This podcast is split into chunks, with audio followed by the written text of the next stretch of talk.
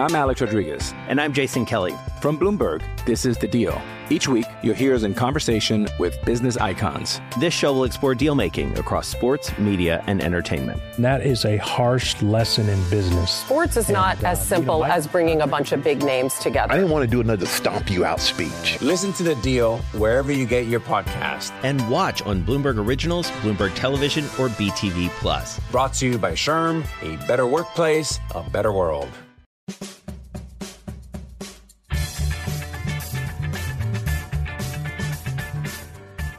Welcome to Deal of the Week, Bloomberg's podcast on the world of mergers and acquisitions. I'm your host, Alex Sherman. Thanks for listening. Just a reminder you can get all our episodes on iTunes or streaming on SoundCloud or Bloomberg.com backslash podcasts. This is episode number 34. And I'm already looking forward to this episode because for today's What's the Big Deal? We're not talking about utilities or semiconductors. No offense to those listeners who are huge fans of utilities and semiconductors. We're talking about Ultimate Fighting Championship the mixed martial arts entertainment franchise has agreed to be acquired by talent agency WME-IMG, private equity firms Silver Lake and KKR, and investment firms owned by Michael Dell, yes, of Dell Computer, and his family uh, and others for $4 billion. And that's a big, hefty price tag, you might say. And joining us to explain why and who and how UFC got to be worth $4 billion is Scott Soshnick, Bloomberg Sports business reporter who broke several stories along the way on the sales process. Scott, welcome to Deal of the Week. Thank you, and I'm already insulted. Uh, why are you insulted? This is podcast number what? 34, and this is the first time. Which means on. 33 people have done this before. I Correct, I know. You have a right to be insulted. I wanted to talk semiconductors and the other, but and now I, I apologize on behalf of the world for uh, for not having you on sooner. But right. look, we're going to make up for it here. So, so set the stage for us, Scott. Let's start from ground zero. What is UFC and how does it make money? Well, UFC, for those who haven't seen it, a bunch of guys and gals climb into an octagon. They fight each other into submission. really, that's what it is. Basically, it's content. That's what UFC is. It doesn't matter. That sounds as boring as utilities and No, not when I led content. with it. It's guys climbing into an yes, octagon and beating themselves silly. Have you ever been to an event, by the way? I've not been to UFC. Uh, I, have been to UFC and I've seen MMA live, and I, I got to say, I, I kind of prefer the at-home experience on this thing. Okay. Because of views, and they're counting on that. Because what's the ultimate, the ultimate scalable opportunity? It's the media, right? Of course, the pro football teams and baseball teams, the owners, they want people to come to their events and they want them to buy hot dogs and merchandise as well. But media is the ultimate scalable. I mean, global is, is what. So it's an ultimate fighting league, like you said. You have mixed martial artists uh, in a sort of centrally controlled league, which is what the old MLS was. You had one ownership structure, single ownership entity, which suppresses salaries, and we'll touch on that later. Um, and you've got a league that has really drawn millennials and created brand names out of people like Conor McGregor and Ronda Rousey. So you have this bubbling at a time when everyone is thirsting to get people to watch their stuff. And this is one of the conduits for it to happen. So, what's the history of UFC's ownership? Well, you had the Fertittas came in and pretty much rescued this was UFC. A bro- a two, two brothers. Two, two, brothers, yeah. They came in and rescued it. Uh, uh and they bought it for two million dollars. So let's get the base floor of, of what it this was. This was back in two thousand, around us. Yeah, yeah they they bought it for two million dollars, and what saved it, I mean, it was on its last legs. No joke. It was on its last legs when they created the reality show. And they funded it themselves to get this reality show on TV, sort of showing the backstory, the training, what goes into it, the, the fighting. And that really grabbed the millennial audience. And that was the catalyst for what people now know as this uber successful and popular league. Two two million to four billion. Two million to four billion. I'm wondering what and how it was structured, and we've asked the question. We haven't got an answer yet on what the capital gain structure was on this yeah, thing. Because absolutely. I, I, mean, it's almost like buying an apartment building, and one that you or selling it after you've held it since like 1902. You right. Know, selling it now in Tribeca. yes, you've been bumped into a different tax bracket. Um, but there's a parent company called Zuffa. Zuffa. Zuffa. Italian for brawl or fighting, whatever you. you know, that's the loose translation. So does Zuffa yeah, own more the, than UFC? No, that, that's the Fertitta brothers. It's the I Fertitta mean, that's brothers. the Fertitta brothers. They they chose to call it Zuffa. I mean, Fertitta, Italian for you, you can see the connection. Got it. Uh, yeah, and that's that's what it is. That this is the, this is their bailiwick. And so, why did WME IMG want this? Well, you could see what they were planning if you look back at the previous deals that that came. You had Miss Universe. They bought Miss Universe they from bought Donald Miss Trump. Universe from Donald Trump, and I think Donald Trump like flipped it in like two days. That's right. Uh, we broke that story. Yeah, we did that one. Um, and another story we broke was the uh, the rodeo. They bought, they bought that from pro- professional, yeah, Yeah. PBR, professional bull rider. Sorry, Andrew G. Giangola, spokesman for the unit. we'll get it right. Yep. Uh, but they bought that from Spire Capital, and they are into live event management. They are into media opportunities via digital production, TV. That's what WME IMG. Because originally they're a days. talent agency. Yeah, the, and- eh, but there's no money in that. I mean, that's the sexy part of the business. Everybody said, "Oh, they represent," and not anymore, but they represent, let's say, Roger Federer. Now that sounds great. It sounds sexy. They also have the, the Fashion Week, the Mercedes Fashion Week here in New York. Sounds great, but there really isn't a whole lot of money in it. That's the dirty little secret. It's it's what's known as the front porch. It gets you in. It's sexy. People talk about it, but it's just the front for the things that really make money. And this is one of those things. Now, this is a heavy outlay, as you said, four billion. This is not getting in at the ground level, but this is the kind of thing they th- they think they can sell throughout the world. It's already, as UFC has said, I think it's in 200 plus countries, and I don't know how many languages. Fill in the gap if you can. And they're counting on that young digital audience, much like esports, something else that we're seeing starting to foment and the values really starting to pop. They think this is a way they can connect. So so let me make sure I understand this. So they bought professional bull riders. They you mentioned the New York Fashion Week. I believe they live stream shows. Mm-hmm. Does that mean that WME IMG sort of wants to become an internet ESPN? Sure. Uh, who doesn't? I mean, maybe without the sole focus on one genre. Yeah, I mean, we're Right, entertainment Entertainment. generally. This is entertainment, exactly. Mm-hmm. And if you don't think a fashion show is just entertainment, or if you're thinking of sports, this is a mistake a lot of people make. They think of traditional sports anyway in sort of this civic-minded, different world business. The New York Yankees, let's just say it plainly, they're a Walmart. They are in business to make money. Sure, people go and they root. The best part from the business perspective is that the customers, fans equal customers, they're addicted to the product. No matter what happens, they keep going back. And that means ticket prices, lockouts, strikes, doesn't seem to matter. Even economic downturns. It's sort of recession proof sports. And people sort of seek that refuge in entertainment. That's what all of this is. This is just something to aggregate eyeballs. It's a vehicle to aggregate eyeballs, whether it be on traditional TV or whether it be on the internet or on Twitch, whatever it may be. And then people will figure out how to monetize it from there or And there- try to figure out. And there's a special synergy with a talent agency wanting to do this, I suppose, because the idea, I would think, is you represent the athletes that are involved in the whatever you're buying, and then you can start to market them. And then, you know, the idea is that the what is the expression? The the the, the something with the tide and boats. The tide rises, Ri- all yeah, boats rising tide, Right, yeah, rising yeah. tide lifts, all, lifts all boats. boats. That's it. Yes. I didn't know you were going to go technical with like Ari Emanuel's favorite term, synergies. Like Patrick Whitesell and, and Ari That's love what the word this- synergies. this show is all about synergies. Yeah, it's It's all an about M&A synergies podcast. and, and multi-platform. And yeah, I mean, here's a You here's led a with content, Scott. I mean, Well, you know. it is king, they say. yes. Well, here is the basic premise. I mean, behind, behind it all, that let's not forget they acquired WME and I, I acquired IMG from the Teddy Forstmann's Two and a half billion. two and a half billion dollars, and they looked at it and say, okay, now how do we? Here's another one. Ready? How do we integrate? What we do with what we're acquiring. And here's a perfect example, and albeit a small scale, but it shows. So they bought the PBR, and recently, what do they do? So, again, having these global distribution streams and PBR being very popular in Brazil, now they have a reality show about the PBR being shown in Brazil.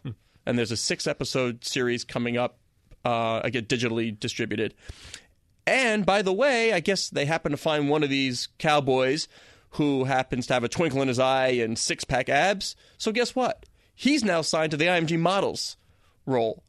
So that's a very small example of how they're looking at these acquisitions. What can we do? How does one feed the other? How can we cross cross promote? How can we utilize all the assets in all of our platforms? Do we know anything about UFC's finances? They- They're profitable. They make money. They're do we know revenue figures? We, we don't. We don't know too. Much. I mean, I think the latest or the only thing we saw was one of the Fertittas. that said something about like six hundred million dollars um, in revenue, and but we don't know specifics because they don't have to right. tell us anything. Privately owned. Yeah, there, there's no filings with the SEC on this. Which is interesting because uh, so WME IMG uh, is also privately owned, uh, uh and in fact, uh, there have been rumors that perhaps they want to go public. Correct. Correct. I have actually spoken with Ari about that very thing. Yes. And what has he told you? It's under consideration. He has to get with Patrick Whitesell, his partner, and decide if it's something they want to do. And step two in that, everybody who knows Ari seems to say, like, well, Ari cannot run a public company, which, of course, he just laughed at. You know, he, he says, well, I, I can't, of course I can run a public company. We'll see. If it happens, he's certainly targeting 2017 just due to the economic conditions, the atmosphere right now, not most conducive to an IPO. Plus, there's also some deleveraging to do at IMG if they decide they'd like to, uh, it's something that we will see for sure. So some of you listeners probably know who Ari Emanuel is, but just in case you don't, Rahm Emanuel's brother. Ooh, he's not going to uh, like that intro. That's right. not what he wants. All right, fine. Uh, uh, Ari Gold. there you go. There you uh, go. From um, Entourage is modeled after Ari Emanuel. What are the other salient points I should say? He likes the Ari Gold on Entourage. That that's number one. Right. He's he's a he's a Hollywood bigwig who uh, certainly has a, a, big personality. We'll, we'll leave it at that. Do we know anything about uh, the ownership structure of this deal? In other words, so it's WME IMG, and then it's also Silver Lake and KKR. And well, Silver Lake owns majority of WME, and they funded the purchase. Yes, so they own the majority now of UFC. Is that fair to say? We would think yes that they we don't know for sure. We would think that they put up the money and, and would own a majority and then yes. the, michael dell thing is they also are tied in they're, they're tied in and the qatari government had they own 10% 10% so that'll stay and dana white's going to stay. He's got his sliver of ownership. Right. But ufc president dana white. yeah this is all about control and wme img will have control. Speaking of dana white uh, this was a little bizarre in the way that this was reported. So I just wanted to get your thoughts on this. So Dana White denied that UFC was for sale, even though we had reported it extensively. Other outlets had. Everybody knew it was. Everyone being knew it was shopped. Everybody sale. knew it was being shopped. Uh, any idea why he just no. outright denied it? No. You know, I'm an M&A reporter. I don't really remember someone being so fervently public about saying something that was not true when everyone yeah, knew although, he was lying. when he came out most ardently in in the Las Vegas Review Journal, I believe, he was responding to a report. Now, this isn't to castigate anybody else, but much of the information in that report was incorrect. Was incorrect. Was incorrect, yeah. right. So, did he overreach by saying we're not for sale? Yes. If he wanted to shoot down bits and pieces, fine. But many people who were named in that report, they emailed me right away saying this is malarkey. Right, like, I, remember, I remember. We're being, not involved. Uh, and like Blackstone, that, yeah, right. Blackstone yeah. being one of them. I mean, I got an email from someone at Blackstone saying 100 percent categorically untrue. So that that may have been one reason for the knee jerk. And I'll look past just from a media strategy point of view. For this to come out the way it did, I thought was bizarre also. It's almost as if UFC didn't want publicity. They, they wanted this to come quietly, which of course is never going to happen in a $4 billion deal with people involved who they were.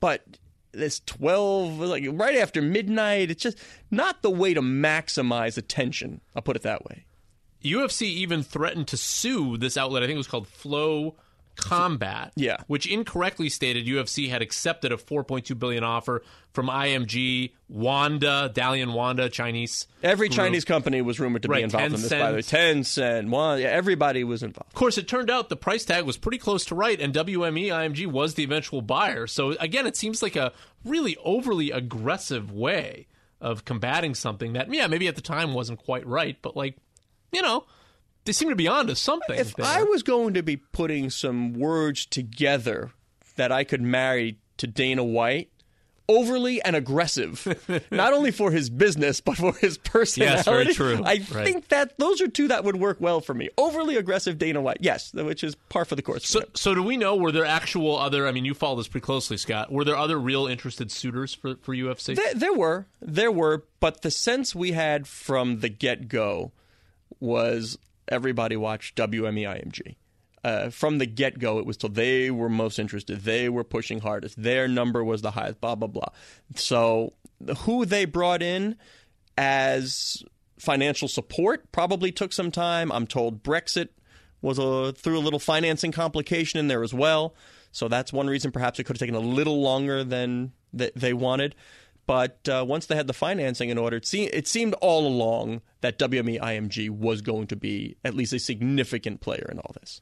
So, what's the future of UFC? The the the how should we expect UFC to grow beyond what it is today? Well, you certainly expect their their stars, uh, McGregor and Rousey, in sort of what we talked about earlier. I expect them to see Brock on fashion Lesnar, runways. right. Brock Lesnar, he was kind of rented from WWE.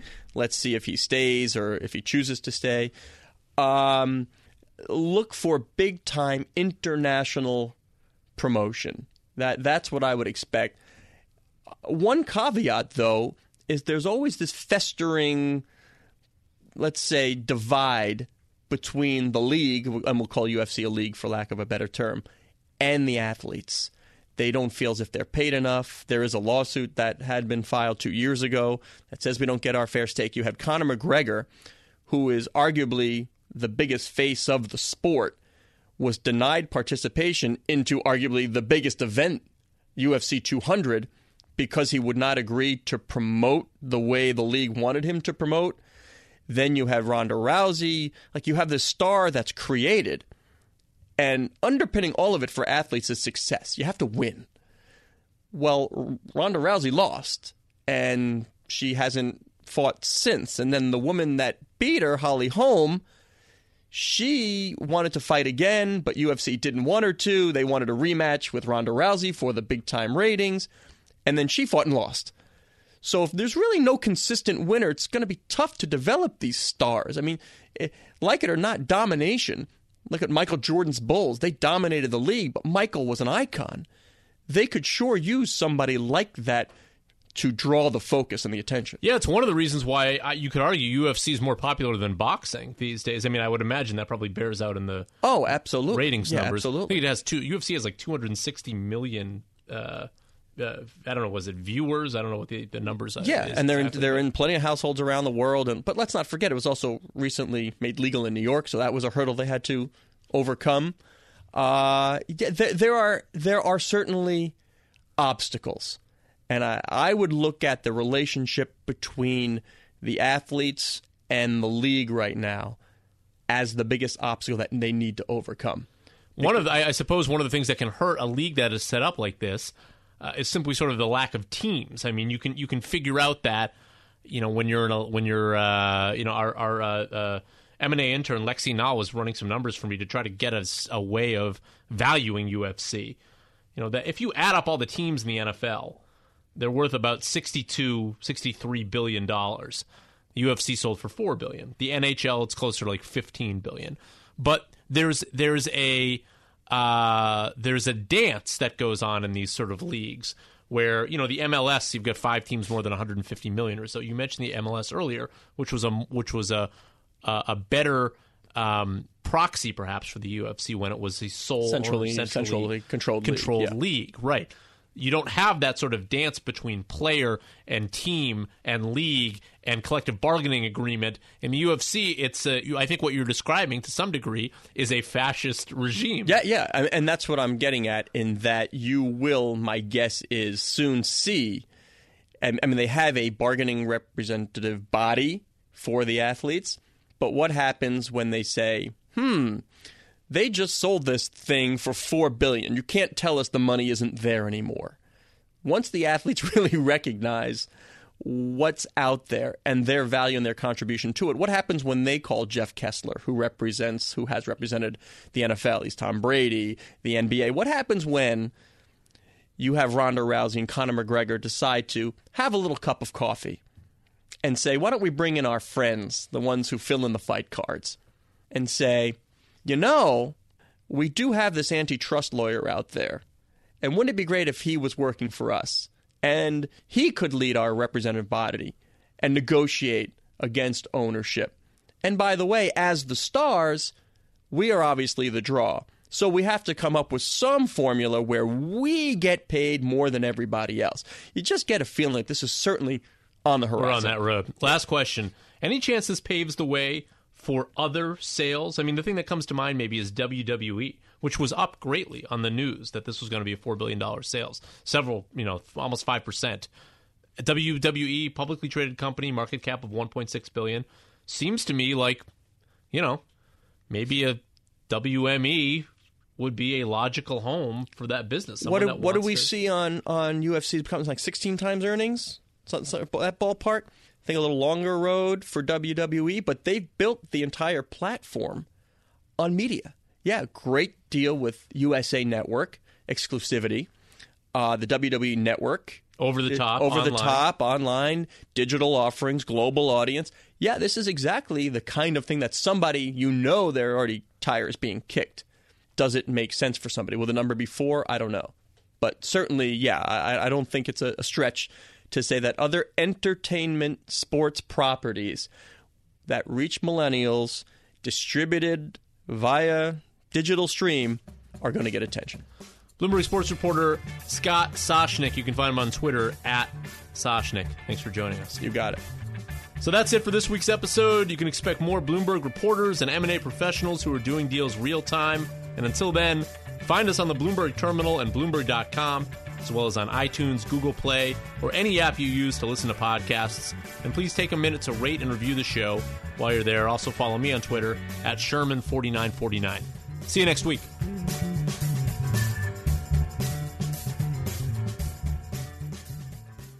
I'm Alex Rodriguez. And I'm Jason Kelly. From Bloomberg, this is The Deal. Each week, you'll hear us in conversation with business icons. This show will explore deal making across sports, media, and entertainment. That is a harsh lesson in business. Sports is not uh, as you know, simple as bringing a bunch of big names together. I didn't want to do another stomp you out speech. Listen to The Deal wherever you get your podcast. And watch on Bloomberg Originals, Bloomberg Television, or BTV Plus. Brought to you by SHRM, a better workplace, a better world.